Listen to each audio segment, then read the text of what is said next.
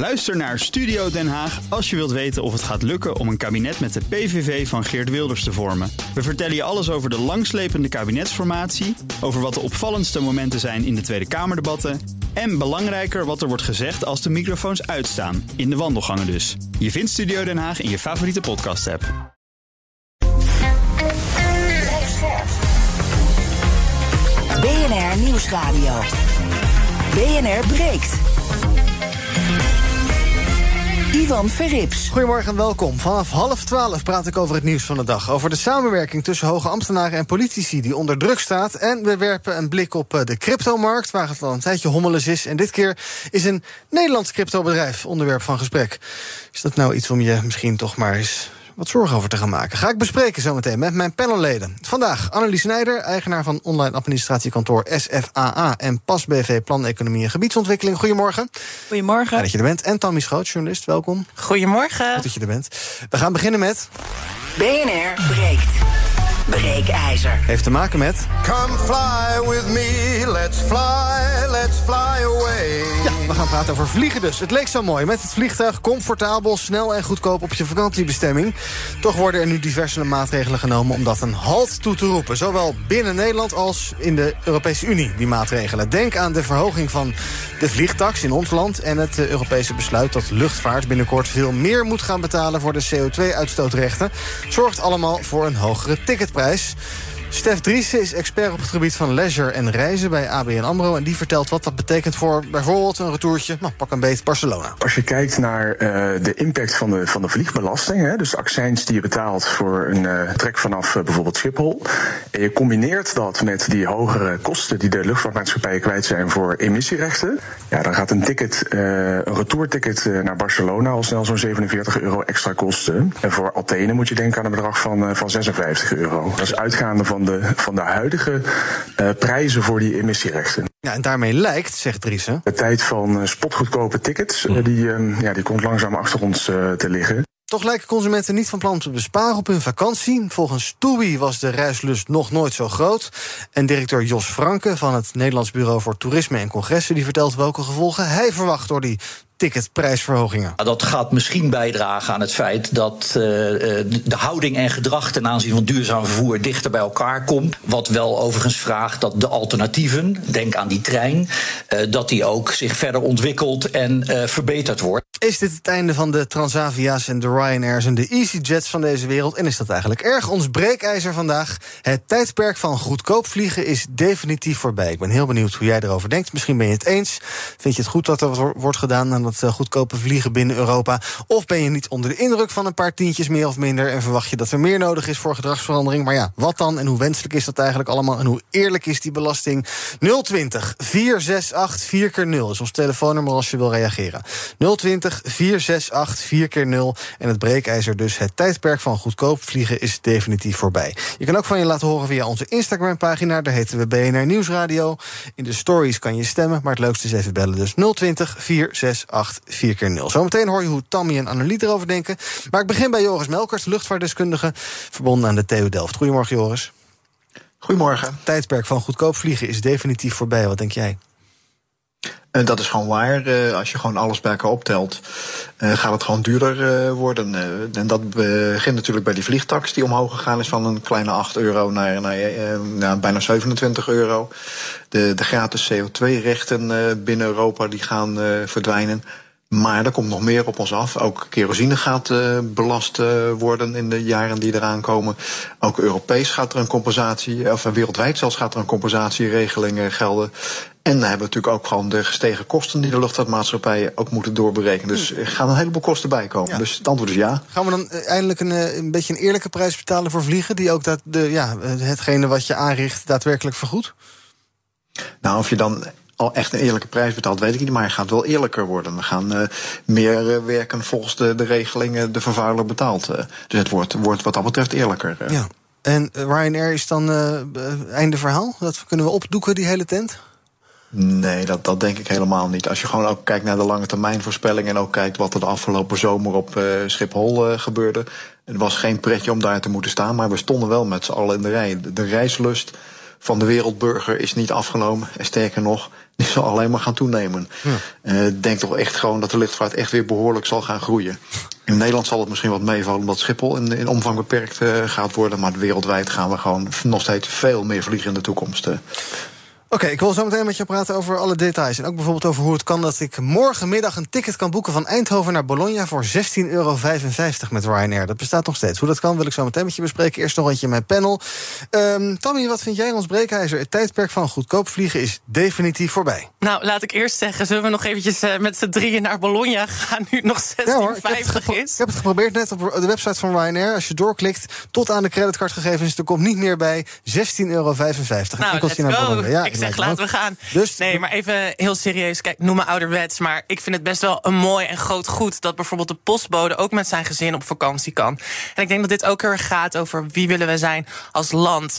En ik denk dat dat juist een hele mooie Nederlandse waarde is, dat iemand op een minimuminkomen ook echt wel een goed leven kan leiden. En ik hoop gewoon, kijk, ik denk dat het goed is dat we vervuiling um, duurder gaan maken, maar ik hoop gewoon dat onze overheid Die, die transportwegen wat meer als verbonden ziet. Mm-hmm. Dus als de vliegtickets omhoog gaan, kijk dan naar het spoornetwerk. Want ik denk dat het wel echt raakt aan de kern van een, een leven in Nederland. Een leven in Nederland betekent dat je als postbode ook gewoon mooi kan wonen. Dat je ook je boodschappen gewoon kan betalen. En een mooie vakantie. Misschien is het een weekje, misschien is het maar naar België of naar Duitsland. Ja. Maar het moet wel kunnen. Ja. Ik vind dat wel belangrijk. Ja, en als je geld zat hebt, dan kan je die verhoging van die vliegtaks prima betalen. Merk je daar niks van. Uh, maar als je Uh, misschien wat minder te besteden, dan wil je misschien ook op reis. En dat recht heb je dan ook. En dan word je nu harder geraakt dan uh, die, die hoogste. Maar ik vind niet dat we klimaat en uh-huh. inkomen tegen elkaar af moeten zetten. Want okay. Het was zestien graden met nieuwjaar. Iedereen en zijn moeder die weet dat dat echt niet normaal is. En als we nog een paar jaar zo doorgaan, ik, ik maak me daar heel erg veel zorgen uh-huh. over. Kan ik volgende, volgend jaar tijdens nieuwjaar in mijn bikini hier uh, nieuwjaar gaan vieren? Ik hoop het niet. Dus daar moet wel echt iets aan gebeuren. Ik voel echt die urgentie. Maar ik hoop gewoon dat de overheid wel blijft nadenken over wie zijn wij als Nederland. Ja. En dat vind ik soms jammer aan dit kabinet. Dat het soms te pragmatisch is. En dat het niet gaat over wie willen we nou zijn met z'n allen. En dus ook hoe doe je dat op een eerlijke manier? Nou ja, die, die eerlijkheid, dat is natuurlijk, dat, dat staat bovenop. Maar het is meer van, kijk nou eens niet, kom nou eens uit die tunnelvisie. Uh-huh. Het gaat niet alleen over vliegen, maar het gaat over transport. Annelie, wat vind jij? Het einde van goedkoop vliegen, ja of nee? Nou, ik heb gisteren dus nog een uh, ticket geboekt naar Malaga voor twee personen, ja. enkele reis, nou, drieënzestig euro. Kijk, kaching. Ja, dus ja. ik denk niet Zij dat dat nu... Zij zijn trots en blij. Ze zijn ook elitair met z'n drieën hier, jeetje. Nee, maar ik bedoel van, er is meer nodig voor gedragsverandering. Dat uh, werd net ook gezegd en daar geloof ik echt heilig in. Want als je kijkt naar uh, Groningen-Amsterdam, een retourtje, dat is voor mij duurder dan dat ik na enkele reis naar Malaga vlieg. Mm-hmm. En daar gaat het volgens mij helemaal mis. Ja. En ik denk dat het kabinet, hè, iemand moet daar wat aan gaan veranderen. En wat jij ook zegt, ik vind het ook niet eerlijk dat mensen die geld hebben en die flexibel zijn, die profiteren nu van die lage kosten. Maar als jij verplicht bent, hè, als je een docent bent bijvoorbeeld en aan die vakanties vastzit, moet jij voor dure tickets gaan. Ja. ja, volgens mij gaat het daar verkeerd. Ja, dan betaal je natuurlijk de hoofdprijs in die vakanties. Ja, ja. klopt. Uh, Joris, zijn we eigenlijk het enige land in Europa dat, uh, dat, zo'n, dat zo'n vliegtax heeft? Dan heeft het dus gewoon zin om uh, te denken van, nou, als je een beetje in de grensregio woont, hop, ik hop eventjes naar Düsseldorf of Brussel en ik uh, vlieg vanaf daar? Uh, nee, we zijn niet het enige land, maar uh, het wordt op een gegeven moment wel, wel steeds interessanter om dat uh, te gaan doen. En zeker ook met de beperking van Schiphol. Die, die, dat moet nou beperkt gaan worden tot vierhonderdveertigduizend vliegbewegingen per jaar. Ja, dan wordt het toch gewoon ook aantrekkelijk om even inderdaad de grens over te gaan. Zeker als je daar in die buurt uh, woont. Want nogmaals, ik denk niet dat wij als wereldburger minder gaan vliegen. We gaan het gewoon opzoeken daar waar het wel mogelijk is. Uh, we houden dat gewoon denk ik niet tegen. Hoe ja. graag we het misschien ook zouden willen. Uh. Ja, dus eigenlijk is ook een beetje de vraag, uh, al die uh, belastingen ten spijt, ja, we blijven toch wel vliegen. Dus hoeveel maakt dat dan eigenlijk uit dat we meer gaan betalen? Behalve dat mensen die uh, goed kunnen betalen, het makkelijker kunnen betalen. Nou ja, wat het uit gaat maken is, we gaan een eerlijke prijs betalen. En we zullen ook in de luchtvaart nog heel veel innovaties moeten gaan doorvoeren om die luchtvaart duurzaam te maken. Daar werken we hier bij T U Delft ook heel, heel hard aan. Maar die kosten allemaal gewoon geld. En dat moet wel een keer betaald worden. Dus, dus in die zin gaat, gaat het wel helpen. Er is natuurlijk helemaal niets mis mee om gewoon met een volledig duurzaam vliegtuig op vakantie te gaan. Ja. Maar dat hebben we nog niet. Dat moet dus wel betaald gaan worden. Dus in die zin gaat het wel helpen. Annelie? Ja, denkt u niet dat uh, het ook een deel bij het spoor ligt en de treinen, als we zorgen dat dat juist aantrekkelijker wordt? Uh, ik ga zo meteen wintersporten, tenminste, als er nog sneeuw ligt. um, maar ik zit wel serieus te kijken om met een nachttrein te gaan. Nou, dan kijk je ook weer tickets. Die zijn dan nou relatief goedkoop. Mm-hmm. En ik ben vrij snel van A naar B.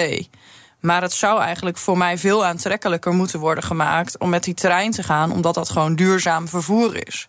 En zo heb je natuurlijk nee, dat, ja, heel veel alternatieven. Ja, dat is helemaal, dat is heel, helemaal waar. Uh, je moet inderdaad niet praten in termen van vliegen of trein, maar je moet praten in termen van mobiliteit. Mensen van A naar B uh, brengen. En dan zouden duurzame alternatieven zoals een trein aantrekkelijker moeten zijn. Maar op dit moment moet je toch concluderen. Ja, vaak zijn ze dat niet eens. Uh, en ook als we naar de plannen in Nederland kijken, ik verwacht niet dat er de komende tien jaar ook maar één meter hoge snelheidsspoor bij gaat komen in Nederland om ons beter te verbinden met Berlijn bijvoorbeeld. Uh, en dat is eigenlijk uitermate teleurstellend natuurlijk. Ja, nou ja, ook het voorbeeld Londen. Ik uh, geloof dat er vijftig vluchten per dag vanaf Schiphol naar Londen gaan. En dat, ik zag een tamelijk ontluisterende reportage in het F D afgelopen weekend van een verslaggever die ging dan met de trein naar Londen en dan bleek de trein van het Amsterdam maar voor een derde vol te vertrekken. Want de rest dat moest vrijgehouden worden. En bovendien had, hadden we niet genoeg capaciteit om allemaal paspoortcontroles uh, uit te voeren. Nou, je lacht toch je bal uit de broek. Nou ja, kijk, als je nu, nu naar uh, Londen wil gaan, dan uh, ga je natuurlijk liefst gewoon met, met de trein. Uh, dat duurt van deur tot deur, maakt het qua tijd niet meer uit. En ook qua kosten is dat redelijk vergelijkbaar. Uh, maar ja, probeer dan maar eens van Londen een stukje verder te komen ja. in Engeland. Ja, dan is vliegen vaak toch nog een betere alternatief op dit moment. Mooier kunnen we het niet maken. Maar je zou dus ook er daar ook heel is een enorme hoeveelheid werk aan de winkel. Maar ze zouden er ook heel veel branding voor kunnen doen. Hè? Want eigenlijk als je in de trein stapt, ja. dat, dan begint je vriendenweekend eigenlijk al direct. Ja. Je, hebt, je zegt recla- de marketing voor de trein, de, vlie- de, vlie- de vliegtuigindustrie heeft dat prima op orde. En voor de trein, het is toch nog een beetje te, ja, het ondergeschoven broertje wat dat betreft. Het is toch ja. eigenlijk hartstikke gezellig als je begint in Amsterdam ja. bijvoorbeeld, dat je met je vrienden instapt en je neemt een biertje mee. Ja, je hebt ook een beetje beenruimte en dergelijke, dat is ook fijn. Je kan ja. een beetje rondlopen. Ja, lekker. Ja. Ja, okay. uh, laten we naar onze bellers gaan, ons breekijzer. Het tijdperk van goedkoop vliegen is definitief voorbij.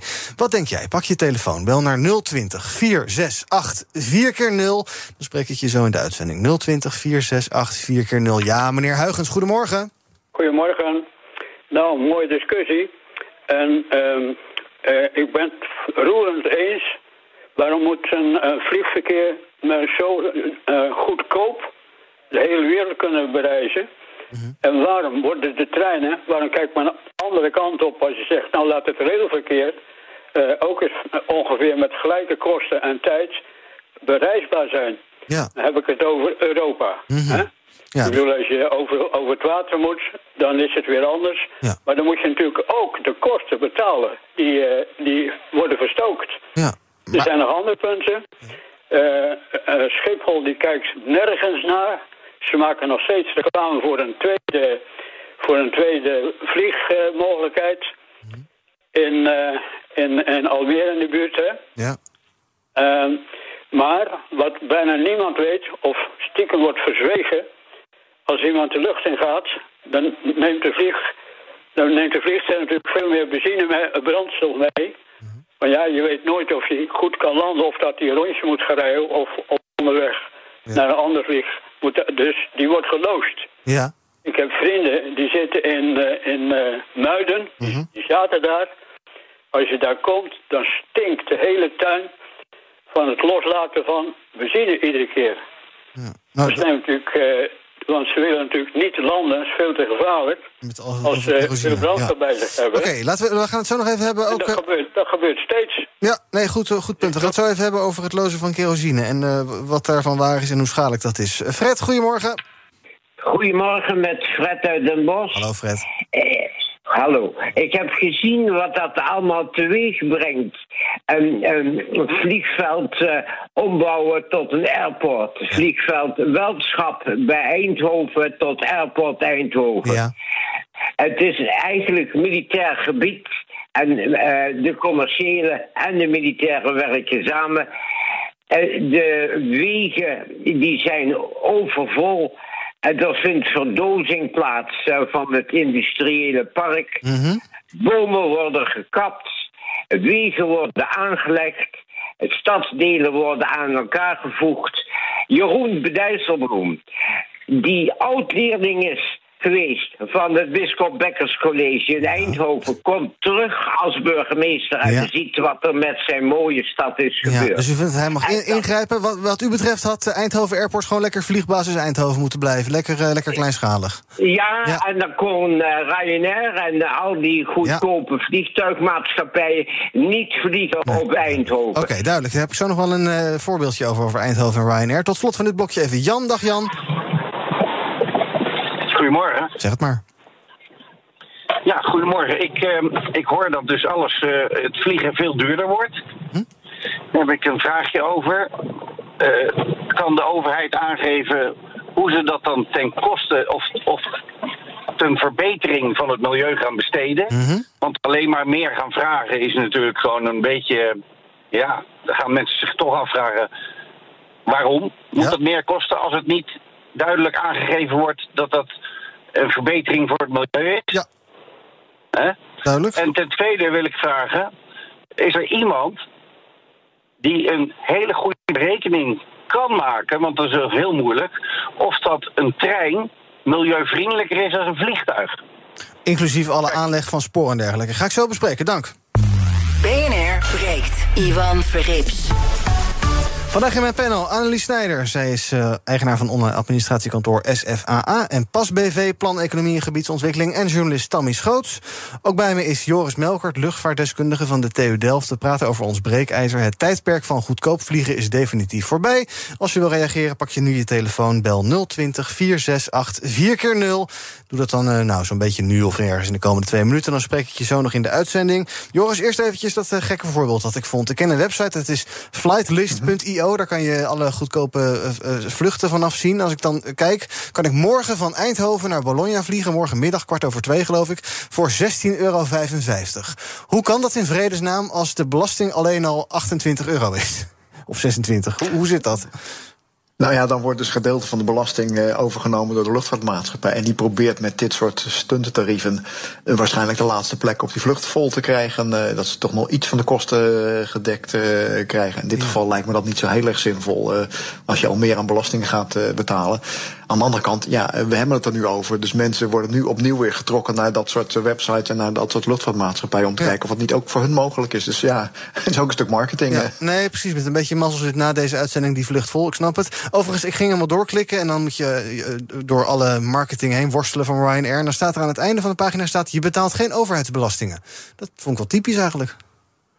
Ja, dat is uitermate merkwaardig. Van, vanaf één januari is die belasting zelfs verhoogd en die was ja. er al... Uh, Dus uh, ja. dat uh, ja, moest een keer goed uitgezocht worden, denk ik dan. Nou, beetje typisch, gaan we doen. Um, een paar uh, opmerkingen van de luisteraars. Wat gebeurt er eigenlijk met die euro's? Zowel van die vliegtaks als die, uh, die C O twee belasting. Wordt dat in, daadwerkelijk besteed aan uh, ja, klimaatmaatregelen... of komt dat ergens op een grote hoop?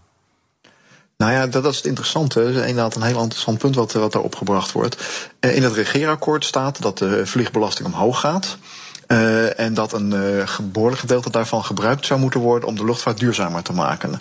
Dus de, de sector zat er eigenlijk op te wachten. Maar nu lazen we laatst in het blad Luchtvaartnieuws dat de minister had gezegd... ja, maar dit is geen normaal jaar, dus we hebben het geld nog ergens anders voor nodig. Dus oh. of dat inderdaad geld ooit nog een keer gaat werken voor het duurzamer maken van de luchtvaart... is voor mij nog maar uitermate de vraag. Ik zou daar wel een enorm voorstander van zijn. Want we weten gewoon dat we nog een aantal hele dure innovaties moeten gaan doorvoeren. En dat moet natuurlijk gewoon wel betaald worden. Ja, ik zie hier links en rechts van mij twee dames allebei met hun hoofd nee schudden. Hoe komt dat, Tammy? Nou, met dit kabinet is onderboven, bovenonder, links, rechts, rechts is links. En het, en het wisselt ook weer elke week. Dus ik zou gewoon graag willen dat ze één lijn zouden trekken... en dat ze inderdaad dat geld over zouden hevelen naar het verduurzamen. Maar ik had er nog wel even een opmerking over... want we gingen daar net heel snel eroverheen. Want de expert hier zei van... Um, ja, die stuntprijs wordt ook gebruikt om het vliegtuig vol te krijgen. Is het dan... wel effectief om die stuntprijzen te verbieden? Want dat vliegtuig gaat de lucht in, mm-hmm. met of zonder volle stoelen. Um, dus dan vraag ik me af, is het wel een, überhaupt een effectieve maatregel? Want je krijgt wel het vliegtuig vol op die manier. Ja, dus is dat effectief, Joris? Ja, dat is helemaal maar de vraag. Uh, als je uh, te veel gebruikt als marketinginstrument, denk ik dat het wel werkt. Uh, aan de andere kant, als je gewoon even echt doorvraagt, blijkt dat er vaak maar een paar mensen voor dat soort lage tarieven aan boord zitten en de anderen allemaal veel meer hebben moeten, moeten betalen. Dus uiteindelijk, ja, uh, luchtvaartmaatschappijen zijn gewoon commerciële instellingen en die moeten gewoon geld verdienen. En die gaan dus niet grootschalig uh, gratis tickets uh, weggeven, want dat kost hun dus geld. Dus daar moet ergens toch een, een businessmodel achter zitten wat, uh, wat sluitend is. Uh. Ik heb nog wel een nieuwe vraag. Ja? Oh. Kan het nog? Ja hoor, kom maar. Want uh, uh, wat ik steeds meer las, is dat uh, bijvoorbeeld de Roemeense partij, Go to Sky, ik weet niet of je dat ook kent. Um, maar dat wordt eigenlijk ingehuurd als er capaciteitsproblemen zijn. Zoals bijvoorbeeld Transavia en K L M, die doen duale vluchten. Hè? Dat is ja. eigenlijk Coach, een oplossing ja. om een vliegtuig vol te krijgen. Uh-huh. Maar dan hebben ze bijvoorbeeld geen uh, vliegtuig meer beschikbaar. Dan huren ze een Roemeense partij in. Dat heet dan Go to Sky, deze mm-hmm. toevallig. En zo zijn er nog meer van dat soort uh, maatschappijen. Ja. Zodat ze die mensen dus wel kunnen vervoeren. Mm-hmm. Dus eigenlijk verkopen ze eerst de tickets, waardoor je dus niet die goedkope tickets zou hoeven verkopen. En dan pas huren ze zo'n kist in eigenlijk. Oh, is dat geen oplossing? Het wordt omgekeerde wereld. Ja. Is dat een oplossing, jongens? Uh. Nou, nou, dus zonder meer, dit gebeurt ook in deze firma, ken ik dan toevallig niet. Maar uh, we hebben in de luchtvaart te maken met seizoenseffecten. In de zomer wordt er gewoon veel meer gevlogen dan, uh, dan in de winter. Ja. Dus daar worden ook gewoon vliegtuigen, uh, vaak ook via leasemaatschappijen, uh, verplaatst over de wereld. Uh, in de zomer huurt Transavia het vliegtuigen bij. Uh, en in de winter vliegen die wellicht gewoon in Zuid-Amerika hun, hun, hun, routes, hun routes. Uh, dus, dus ja, daar zit een seizoeneffect in over de wereld. En dat zie je gewoon uh, verschuiven. Dus dit, dit gebeurt ook gewoon. Er wordt gewoon capaciteit uh, ingehuurd uh, waar het nodig is. En verhuurd als het niet meer nodig is. Dus uh, ja, dit, dit, maar dit werkt al heel lang zo. Uh. Als uh, we kijken naar die modaliteiten, wat een van de bellers ook zei. Stel je gaat naar Bologna inderdaad. Uh, je gaat met de trein, of je gaat met het vliegtuig, of je gaat met de auto. Hè? Al die mensen die in een vliegtuig zitten gaan met de auto. Hoe, hoe smerig is een vliegtuig dan? Ook als je meerekent ja, wat het aanleggen van wegen, sporen enzovoorts uh, allemaal uh, uh, tot weeg, teweeg brengt? Nou ja, ik, ik, ik pin me niet vast op exacte getallen, nee. maar je hebt natuurlijk... Uh, Uh, eigenlijk moet je gewoon kijken, want nou heet dat een, een levenscyclusanalyse. En echt vanaf het moment dat de eerste schop de grond in gaat om de, de treinrails aan te leggen, tot het moment dat die weer helemaal uit het landschap verwijderd is, uh, honderd jaar later of misschien wel later. En dan zie je uh, dat treintijdsgebruik, zeker als die gewoon elektrisch rijdt op duurzame stroom, natuurlijk gewoon uh, ja, duurzaam is. Mm-hmm. Maar de, als er een hoge snelheidstrein ligt, heb je dus heel veel infrastructuur nodig die heel veel C O twee heeft gekost om die neer te leggen. In die zin is de luchtvaart weer, weer anders. Dan heb je relatief weinig infrastructuur nodig. Je hebt een stripje asfalt aan het begin en een stripje asfalt aan het eind nodig om te starten en te landen. En dan gebruik je juist weer veel uh, kerosine en dus stoot je weer veel uh, C O twee uit uh, tijdens uh, de levensduur. Uh. Aan de andere kant, moderne vliegtuigen, ja, die vliegen, als je het per passagier bekijkt, uh, één op dertig, één op veertig uh, ongeveer. Dus die zijn eigenlijk best wel zuinig. Ja. Dus eigenlijk als je het netjes zou moeten doen, moet je echt de hele levenscyclus uh, bekijken. En dan, uh, ja, dan blijkt de trein misschien wel niet zo voordelig als er af en toe geadverteerd wordt. Maar uh, ja, uh, of het nou echt voordelig is, dat, dat zou je echt even aan een deskundige moeten ja, vragen. Okay, daar is toch misschien wat onderzoek voor nodig. Frodo, goedemorgen. Hey, goedemorgen, uh, weer een uh, mooi nieuw jaar, leuke onderwerpen. Hey, maar vliegen, ik vind het gewoon echt een decadente bezigheid eigenlijk. In de zin dat iedereen moet vliegen. Mm-hmm. Kijk, ik ben zesenveertig en ik heb nog nooit van mijn leven gevlogen door omstandigheden. Maar ik mis het ook niet. Nee. Ik vind het een soort uh, gebrek aan creativiteit. Uh, dat je zeg maar je eigen omgeving niet kan waarderen, dat je daar niet vermaakt kan worden. Dat je per se vermaakt moet worden in Malaga. vier miljoen, vijfenzestig euro. Ik zou het niet durven. Nee. Um, kijk, en dat duurzaam vliegen van uh, meneer Melkert, geloof ik. Uh-huh. Uh, ja, dat is een utopie. Gaat niet gebeuren. Uh, want? Er is totaal nooit, nooit genoeg brandstoffen voor. Oké. Okay. Dus uh, ja, dat is even mijn bijdrage. Dank voor het bellen, Frodo. Auke, goedemorgen. Hey, goedemorgen. Zeg het maar. Uh, ja, ik had eigenlijk een vraag van waar liggen de kansen voor ondernemers in dit vraagstuk? Want ik denk, als, als waar is dat treinreis allemaal veel duurzamer is, mm-hmm. dan moet er toch ook een markt ontstaan waar, uh, waar slimme ondernemers uh, op kunnen duiken. Ja, duidelijk. Nou, laten we dat dan, uh, tot slot van het half uurtje nog even bespreken, Joris. Uh, uh, ik weet dat jij bent vooral van de luchtvaart, maar uh, ja, als het gaat om uh, vervoer en, en slim ondernemen uh, op het spoor, dat is natuurlijk ook een vrij ja, stroperige, bureaucratische uh, bezigheid, hè, dat spoor. Ja, dat is eigenlijk gewoon wel jammer. En, en zeker omdat je dat gewoon niet uh, Europees kan, kan regelen. Zeker als je internationaal reizen belangrijk vindt. En als je die trein daar ook een belangrijke rol in wil laten geven, dan zul je dat ook gewoon commercieel aantrekkelijk moeten maken. Maar ja, nu wordt uh, het hoofdrailnet in Nederland er alleen al onderhands aanbesteed aan de N S. Dus daar is gewoon een nul ruimte om er aantrekkelijk uh, te kunnen zijn. Uh. Ja, dus ook dat is weer, weer teleurstellend, denk ik dan. Ja, en dan proberen daar de Arriva's wel een beetje wat in te peuren met een nachttreintje hier en dergelijke, maar dat is nog niet echt heel erg lekker gelukt. Uh, waar let jij op, Tammy, als je gaat reizen? Kijk je dan uh, voornamelijk naar prijs of kijk je ook naar uh, groene, uh, groene aspecten aan je reis? Of ja, wat in de praktijk? Nou, even voor de context. Ik ben een journalist, dus ik schrijf artikelen op freelance basis. Dat is geen vetpot. Nee. Aan de andere kant ben ik, uh, maak ik ook nog mijn master af, mm-hmm. Europees recht. Um, dus ik kijk eigenlijk alleen naar prijs. Ja. Heel eerlijk, want ja, ik, ik moet het wel gewoon kunnen betalen. En ja, dat, dat is eigenlijk het korte antwoord. Ja. En dat is denk ik ben het denk ik ook wel heel erg eens met die meneer van daarnet. Ik denk dat we echt één heel groot onderdeel hier vergeten. En dat is die lokale buurtbus. Mm-hmm. He, als je gaat kijken naar Groningen, als je gaat kijken naar Friesland, die zijn allemaal wegbezuinigd. Al kijk je in Amsterdam, de uithoeken van Amsterdam, waar veel ouderen wonen, die kunnen niet meer met de bus, omdat het allemaal geënt is op naar Amsterdam-Zuid gaan. Ja. En dat is echt een probleem. En we vergeten, he, we hebben het vaak over die wereldburger, maar we vergeten naar achter te kijken. Ja. Naar die mensen die lokaal die bus nodig hebben. En dat pleit dus ook weer voor die bredere aanpak als het gaat om mobiliteit en hoe je daarover denkt. Ja, en misschien moeten we dat geld, dat klimaatgeld, in plaats van dat we weer naar, naar dat het weer naar belastingvoordeeltjes gaat, of dat he, expats weer minder belasting hoeven te betalen. Misschien moet dat eens naar die buurtbus gaan. Laatste beller, Kees, goedemorgen. Hey, hallo, goedemorgen, ik ben Kees. Ja, nee, ik heb jullie discussie een beetje aangehoord. En um, ik denk dat de markt bepaalt wat, hoe ik reis. Ik ben zelf ook een zakenreiziger, ook privéreiziger met vliegtuig, mm-hmm. uh, met de trein, met alles. Uh, Londen is een mooi voorbeeld nu, denk ik. Ik denk dat Londen, ik woon zelf in, in de omgeving van Rotterdam, keurig per trein te doen is. Mm-hmm. Uh, omdat je daar inderdaad met drieënhalf uur tijd in, in het centrum van Londen kan staan. Dan zal ik minder snel het vliegtuig nemen. Maar ik ga ook wel eens naar Oslo toe. Uh, dan wordt het wat moeilijker om met de trein te gaan. Ja. En dan is het echt de, de mogelijkheid dat je gaat vliegen. En dan, ja, en, en dat, ik kijk ook wel naar overnachtingen. Moet ik ergens extra overnachten om er naartoe te reizen? Dus ja, de markt bepaalt, denk ik. En ook frequentie. Hè? Als ik één keer in de week naar Londen kan met de trein, dan is het ook niet aantrekkelijk. Nee. nee, nee. En ik kan, ik denk, vanuit Nederland uh, twintig keer per dag naar Londen vliegen. Misschien. Dus ja, de frequentie speelt ook wel mee. Ja, duidelijk. Dankjewel, Kees, voor bellen. Joris, tot slot. Um, uh, hoe uh, z- ja, z- zorgen we ervoor dat die markt wat, uh, wat beter uh, ja, onze duurzame wensen gaat, uh, gaat bevredigen? Nou, ik denk dat het toch via een prijsinstrument uh, zal, zal moeten gaan. Uh, daar zijn de mensen toch gewoon het meest uh, gevoelig uh, voor. En dat, dat dan combineren met, met een aantrekkelijk aanbod. Inderdaad, als er maar vier keer per dag een trein gaat en twintig keer per dag een vliegtuig. Ja, uh, en de prijzen zijn vergelijkbaar en de reistijden zijn vergelijkbaar. Ja, dan kun je mensen haast niet kwalijk nemen dat ze dan toch het vliegtuig uh, nemen. Dus er moet ook gewoon voldoende duurzaam aanbod komen. Uh. Duidelijk, en daar is uh, nog veel werk te doen. Dankjewel, Joris Melkert, luchtvaartdeskundige van de T U Delft. Ik ga nu even kijken op de website van Ryanair of die nou toevallig uitverkocht is. Dat zou natuurlijk wel hilarisch zijn.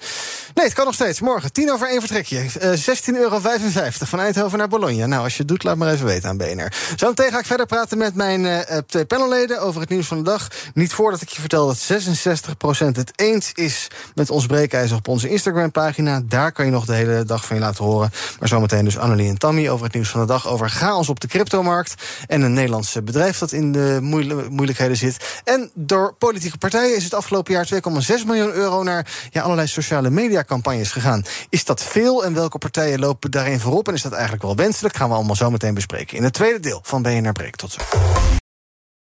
Ook Liesbeth Staats vind je in de B N R-app. Ja, heel handig. Luister live naar Kees en mij tijdens de Daily Move. Dan blijf je ook gelijk op de hoogte van breaking news en het laatste zakelijke nieuws. En daar vind je ook alle B N R-podcasts, waaronder de Perestrooikast. Download nu de gratis B N R-app en blijf scherp.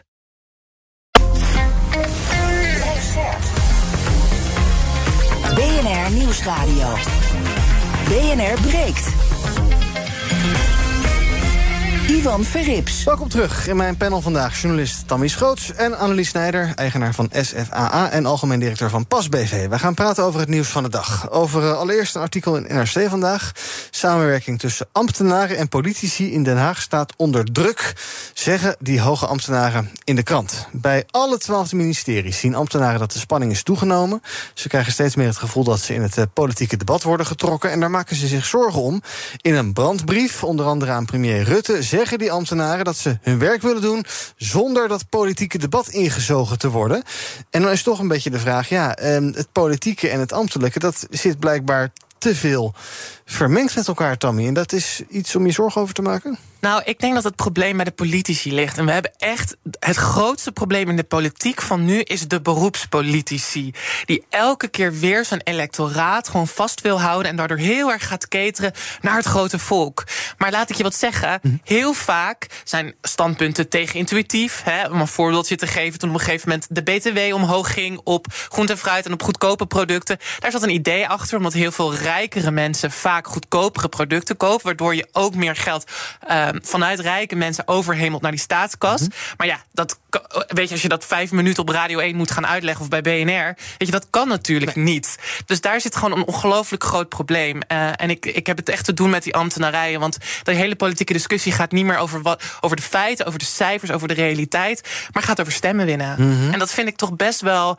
Kijk, vroeger was het zo, had je mooie staatsmannen en die maakten dan een controversiële besluit en die werden afgeserveerd. Maar ja, dan heeft die beroepspolitici, die heeft dan gewoon geen baan meer daarna. Ja. En die gaat dus heel erg zitten wrangen. En, ja, en dat vind ik echt een probleem. En hoe is dat in dit verhaal met die ambtenaren? Hoe, welk, welke rol speelt dat daarin? Nou, die ambtenaren, die zitten op beleid. Ja. Die zitten op de feiten. En zo'n beroepspolitici, die catert naar de massa. Mm-hmm. Waardoor je op een gegeven moment ook een soort scheidslijn gaat krijgen, dat die beroepspolitici de hele tijd zit, oh ja, ik moet wel raken aan uh, de denkbeelden van uh, Jaap en Anita uit Schubbekutteveen of uh, de cosmopoliet uit de stad. En die moet toch wel uh, warm worden van die drie zinnen die ik mm-hmm. hier mag zeggen.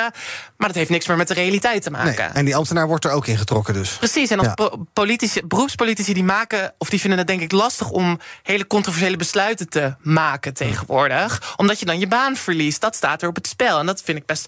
Eh, Ik, dat vind ik echt een probleem. Want je ja. moet als politici controversieel durven te zijn en tegenintuïtieve standpunten durven te vertegenwoordigen. Ja. Een van die ambtenaren die, of uh, ja, de topambtenaar die in het stuk aan het woord komt, is Gert-Jan Buitendijk.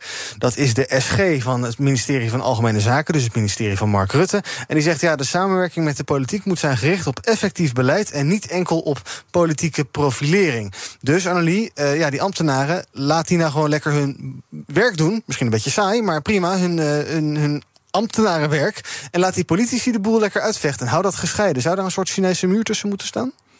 Nee, dat denk ik niet. Ik was gisteren toevallig uh, bij een van de provincies uh, in Nederland met Pasdag. Dat hebben wij drie keer per jaar. Mm-hmm.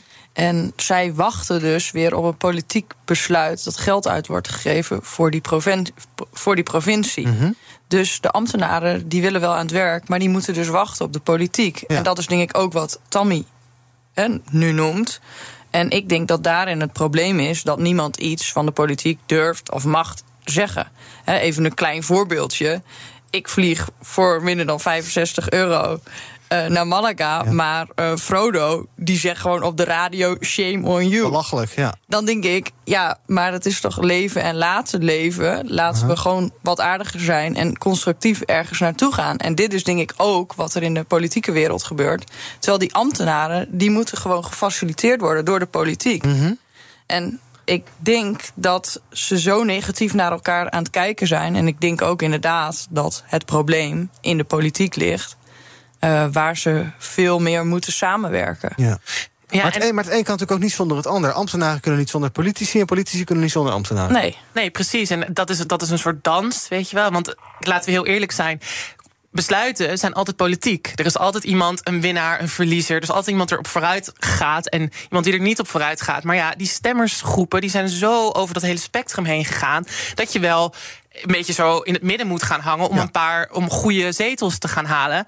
En dan neem je het vervolgens op tegen een boerenburgerbeweging die heel specifiek zit. Hè, dus die je altijd op, die het C D A bijvoorbeeld leegtrekt qua boeren. Mm-hmm. Maar ik denk bijvoorbeeld wel dat een soort eerlijkheid wel belangrijk is. Kijk, de V V D die maakt beleid voor kapitaal. Dat is mm-hmm. altijd zo geweest voor de hogere klasse, voor de hogere ondernemer. Ga er dan achter staan als jij een besluit maakt. Wij willen goedkope vliegreizen, want dat klimaat, dat vinden we eigenlijk niet zo belangrijk. Zeg dat dan ook. Weet je ja. wat, dan kan je echt dat debat voeren op inhoud, op feiten, op cijfers. En dat is wat maar de politiek ja, moet doen. En ambtenaren, die moet je daar buiten houden. Ja, terwijl ja. politiek is inmiddels een soort semantisch spelletje geworden waarin je controversiële um, bevragingen ontwijkt. En dat is gewoon niet wat het zou moeten zijn. We zouden op feiten en cijfers moeten gaan. Vandaag de stopoverleg tussen die ambtenaren. En daar zijn ook bij aan de andere kant van de tafel, denk ik, Rutte en minister Hanke Bruins-Slot van Binnenlandse Zaken.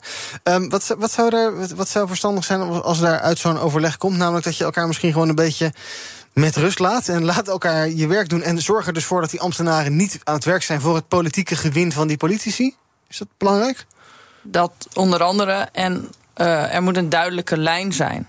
Ik denk wel eens van, als dit er gewoon een bedrijf was ja. geweest in het M K B, was het al lang failliet geweest. Ja, door het wanbeleid. Ja, je hebt ja. gewoon een directeur, in dit, in dit geval is dat Rutte. Mm-hmm. En die moet samen met het kabinet de lijnen uitzetten en heel duidelijk aangeven, dit zijn de spelregels, dit is ons voetbalveld en hierbinnen moeten wij het gaan doen. Ja, en... en dat ontbreekt, want de ambtenaren moeten nu heel vaak wachten op de politiek. Dus ik snap wel dat je dan denkt van, kom door, wat is mijn voetbalveld? Ja. En binnen wat kan ik opereren? Ja, en die ambtenaren zouden niet bezig moeten zijn met een nieuwe termijn van Rutte, die daar natuurlijk wel mee bezig is. Die zouden daar zich buiten moeten houden. Ja, maar dat is logisch, want als het niet klopt in de politiek en Rutte geeft niet duidelijk een lijn weer, mm-hmm.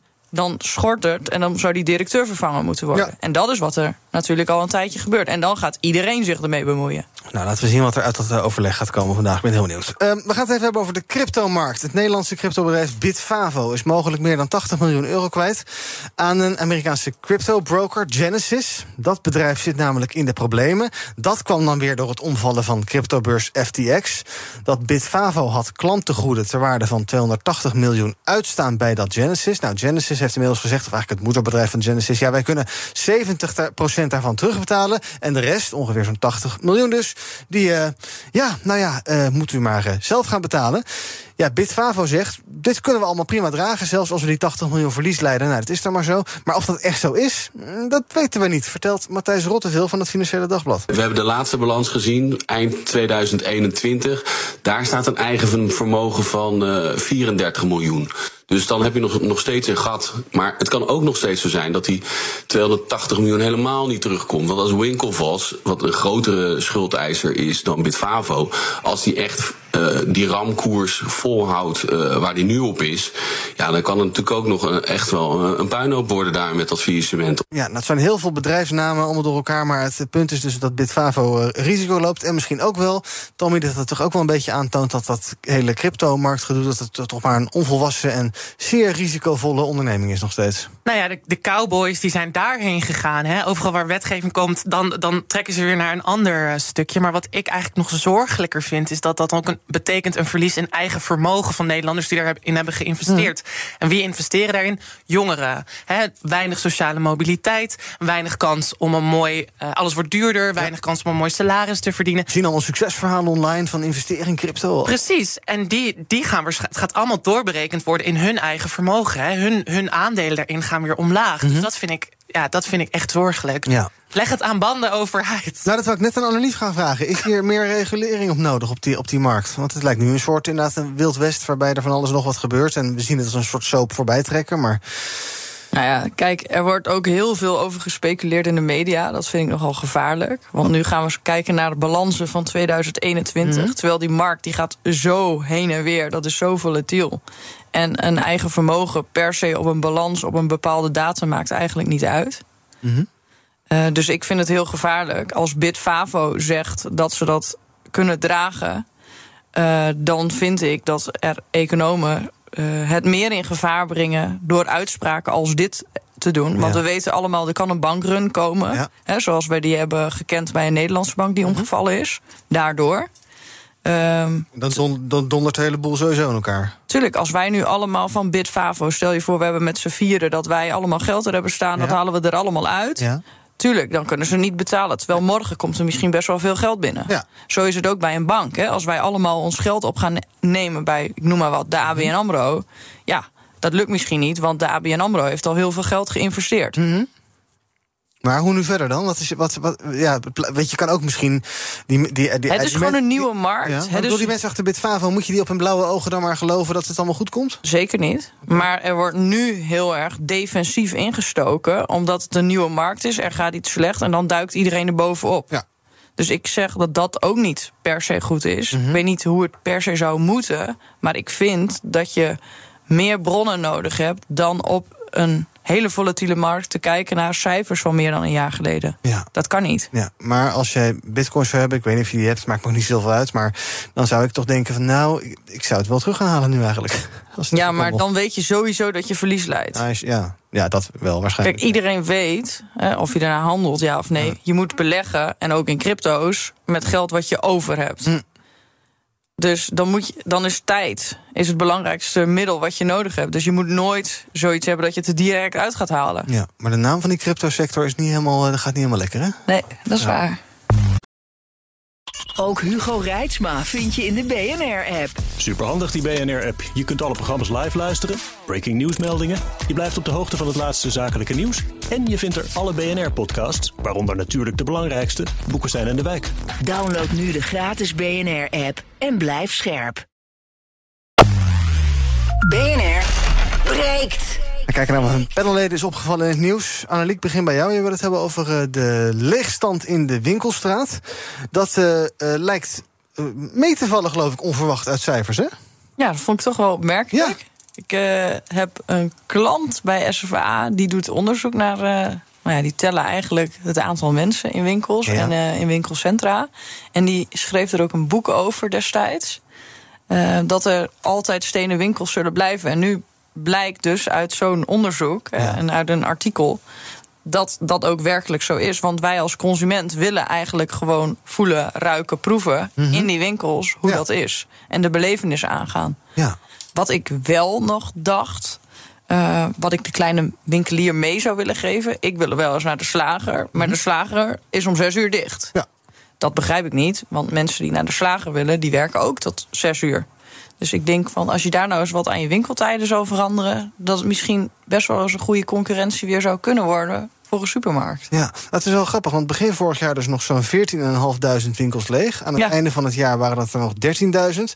zes procent van de winkelpanden. Vooral speelgoedwinkels deden het goed. Dat je denkt, ja, Locatus die dat onderzocht, die zei ook... het zijn echt wel een beetje verrassend dit, want wij hadden gedacht... door personeelstekorten en door inflatie meer leegstand, maar dat is dus niet zo. En hoe dat komt, heb jij er een verklaring voor? Ja, er staat wel in dat die winkels niet per se dus... winst oplevert, mm-hmm. maar meer de branding en de belevenis. Dat de klant dat dus heel erg uh, belangrijk vindt. Ja. En dat is toch wel grappig, want dat is eigenlijk weer gedragsverandering. En de nieuwe generatie, zo dertig, die vindt het toch wel weer mooi... om eigenlijk naar de groenteboer te gaan, de slager. En die wil eigenlijk wel een winkel in en uit kunnen lopen. Ja, groentejuwelier. Ja, ja, bijvoorbeeld. Ja. ja. Tommy, is dat, ik vind het altijd wel opvallend. Hè? Albert Heijn, die zijn altijd de godganse dag open... van 's ochtends vroeg tot 's avonds laat. Maar als je bij een slager iets wil kopen of bij een bakker... dan kan het niet. Ja, waar ik dan een beetje mee ga zitten is van... hebben zij die politieke slagkracht om in die gemeenten... zij waar toch vaak best wel veel christelijke partijen ook zitten... die op zondag te- uh, openen, op zondag tegenhouden... hebben zij die politieke slagkracht om echt um, die openingstijden... te kunnen verbreden op lokaal niveau? Dat, da, da, dat is het eerste wat ik mezelf dan afvraag. Maar je zou niet per se op zondag open hoeven, hè? Nee, dat is waar. Maar, maar avonduren geldt. Ja, ja, avonduren. Maar kan je daar personeel voor vinden? En is het dan ook niet verliesgevend als je als slager daar gaat zitten? Ik, ik maar het is grappig, hè? Dat onderzoek, in dat artikel staat dus ook... dat er dus wel personeel is en dat er meer geopend wordt weer. Mm. En is dat lokaal of is dat in een grote stad? Het roept best wel veel vragen bij me op. En welke dertigers heb je het dan precies over? Want ik, ik heb daar geen budget voor en ik ga toch ook wel richting de dertig. Groentejuwelier. Groente, ja. Nee, maar ik bedoel, het hoeft niet per se duurder te zijn. Hè? Want als je naar de Albert Heijn gaat, dan koop je allemaal dingen... die je onderweg tegenkomt. Terwijl als jij uh, gericht ergens heen gaat, zelfs als je online boodschappen gaat doen, dan denk je, oh nee, ik heb een paprika nodig, koop ik een paprika. En ja. da- daarnaast ligt een courgette, maar dat staat niet op je lijstje, dus dan koop je dat niet. Ja, daar heb je eigenlijk wel gelijk in. En ik vind het misschien ook wel weer mooi, hè, dat we weer terug naar die winkelstraat het gaan. Ambacht, ja. Het gezellige, ja, het specifieke. En ook misschien de tijd nemen om je boodschappen bewust te doen. Ja, ik en het laat. is ook beter voor het winkelbeeld, denk ik, als dat je allemaal lege...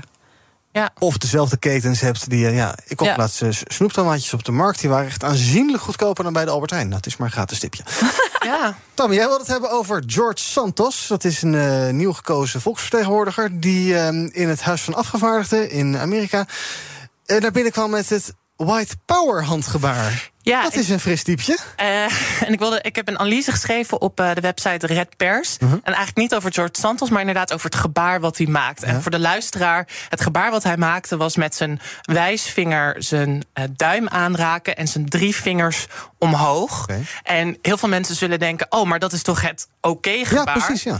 En da- precies daar ging het over. Kijk, we leven gewoon in een tijd waarin extreem rechts of radicaal rechts steeds meer die mainstream politiek inkomt. En het is denk ik belangrijk om te herkennen welke signalen zij gebruiken om naar hun achterban te communiceren. We noemen dat de dog whistle, hè? Mm-hmm. Honden die communiceren op tonen die wij als mensen niet kunnen horen. En zo gaat het daar ook. Dit is een gebaar wat in twintig zeventien door de extreemrechtse website four chan de politiek in is gebracht. Mm-hmm. En zij zitten juist heel erg op dat, uh, dat, dat, dat vage. En ik heb een artikel geschreven over hoe, dat, hoe herken je dat nou? En toen, ik heb een expert geschreven, een Amerikanist, en die zei, kijk naar de context. Dus bijvoorbeeld George Santos, die zit ook in de Young Republicans Club. Die hadden laatst een gala waar de meest extreemrechtse figuren kwamen. Mm-hmm. Openlijk wit nationalist. De A F D in Duitsland, de F P O in Oostenrijk.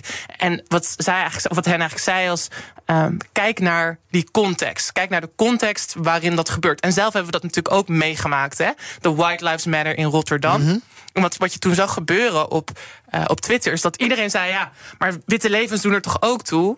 Terwijl, ja, ja maar het gaat erover... Ja. dat mensen met een zwarte huidskleur... Heel, al jaren en eeuwenlang achtergesteld worden. Ja. Op sollicitaties, als het gaat over salarissen. Nou, noem maar op. En toen zag je allemaal mensen zichzelf posten en zeggen... ja, maar witte levens doen er toch ook toe? En het gaat erover dat je niet stiekem in zo'n witte suprematie-narratief stapt. En ik denk dat het gewoon belangrijk is in deze tijd... om je te onderwijzen over de symbolen en signalen die extreemrechts gebruikt. En we ja. hebben Baudet, die keer op keer weer met idioterie wegkomt. Want je zei, um, uh, uh, de dog whistles zijn natuurlijk bedoeld... om inderdaad te worden gehoord door de, ho- de honden en de anderen ja. niet. Ja. Dus ja, het is best lastig om je daarop te trainen hoe je die herkent. Nou, dat, misschien, dat, dat moet ik misschien ook nog even toevoegen. Want dat symbool dat hij maakt, die drie opgestoken vingers... staat voor W, white, oh ja. en dat rondje staat voor P, power. Ja, het is belangrijk om daar naar te kijken. En wat ik zou zeggen...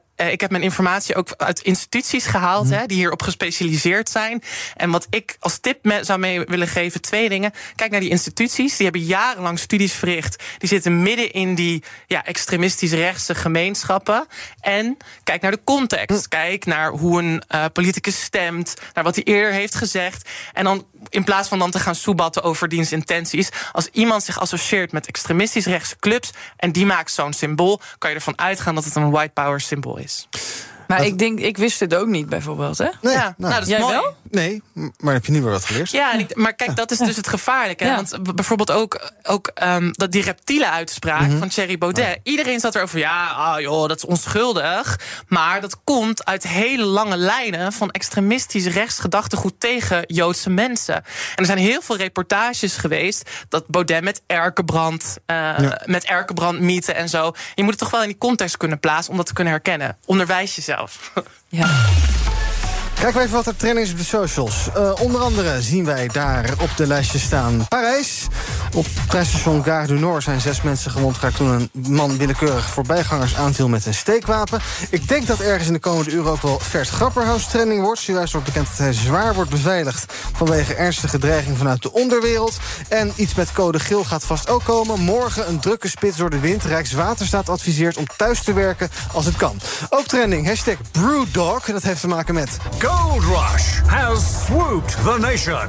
The Brewdog twenty-four karat gold can Teams are back and the competition is tougher than ever. Ja, een brouwerij, hier brouwerij Brewdog had gouden blikjes verstopt in verpakkingen. Althans, dat zeiden ze. Later bleek dat de blikjes niet helemaal goud waren, maar slechts verguld. En um, ja, dat is toch echt misleiding, vindt uh, de Britse reclamewaakhond. En dus moet Brewdog de winnaars van de actie voor bijna een half miljoen pond gaan compenseren. En Andrew Tate is nog eens uh, trending. De influencer en beroepshufter werd eind december gearresteerd op verdenking van vrouwenhandel en verkrachting. Werd er een beetje bijgelapt door Greta Thunberg op een uh, hele fijne manier. Wat opvalt is dat hij gewoon actief blijft op social media, ondanks dat hij in de bak zit. Dus die blijft gewoon lekker rondtwitteren. En uh, ik had nog nooit van Andrew Tate gehoord, jij wel? Oh, ja, zeker. Oh. Ja, zeker. Want dat datingpool waarin ik zit, al die mannen die zijn echt helemaal idolaat van hem. Dus want hij zegt fit, dat je... Fitnessbro, toch? Fitnessbro, maar ook dat je vrouwen... dat je niet achter vrouwen aan moet lopen. En hij zegt best wel veel misogyne, antifeministische dingen. Oh. Ja, het is, het is moeilijk, de datingmarkt. Kende jij Andrew Tate? Nee, nou, ik zou het lekker zo houden. Niet, ja, te, niet, te, niet googelen. Daar, daar moet je dan maar niet in. Educate, don't educate yourself. Als het nou, kijk, het probleem wel vaak met dat soort gasten is... we moeten het ook geen lucht geven, ja. hè, want er zijn heel veel hufters. Laten we die hufters wat meer links laten liggen. En wat een fantastische actie van Greta Thunberg. Hè? Want in een reactie daarop van, werd hij... Nou ja, het is ja. een heel fijn verhaal.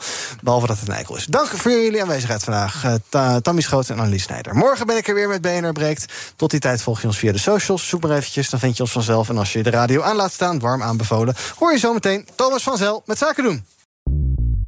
Bij B N R ben je altijd als eerste op de hoogte van het laatste nieuws. Luister dagelijks live via internet. Bas van Werven. En heel langzaam komt de zon op rond dit tijdstip. Je krijgt inzicht in de dag die komt op B N R, het Binnenhof in Nederland en de rest van de wereld. De Ochtendspits. Voor de beste start van je werkdag. Blijf scherp en mis niets.